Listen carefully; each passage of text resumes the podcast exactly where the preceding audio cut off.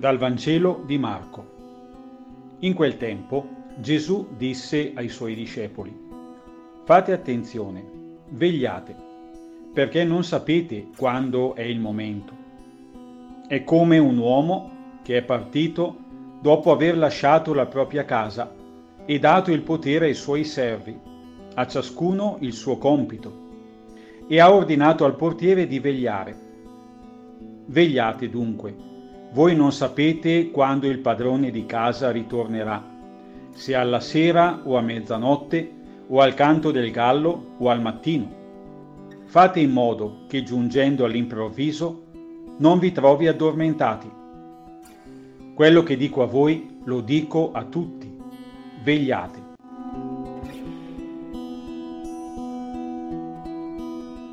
Vegliate, insieme ognuno con il suo compito, vigile, ma insieme. Questa particolarità non mi era mai saltata all'occhio. Solitamente mi fermavo al vegliare, a questo verbo che mi richiamava l'immagine di un custode che si prende cura e protegge la casa a lui affidata. Oggi invece la mia attenzione cade su questa dimensione di fraternità, su questo voi che è quindi un invito a noi. E nella parabola, come in questi giorni, non c'è la possibilità di scegliere con chi vegliare. I servi non decidono chi sono i loro colleghi, come noi non decidiamo in questo periodo di pandemia con chi vivere e lavorare.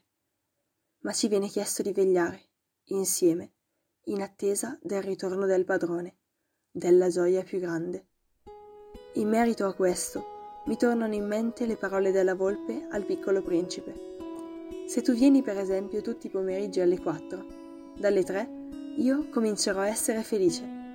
Ma se tu vieni non si sa quando, io non saprò mai a che ora prepararmi il cuore. Gesù ci invita ad avere un cuore sempre pronto ad accoglierlo, vegliante, come una sentinella che scruta continuamente l'orizzonte, in attesa del sorgere del sole. Un cuore che vive della speranza e della gioia del ritorno del suo Signore.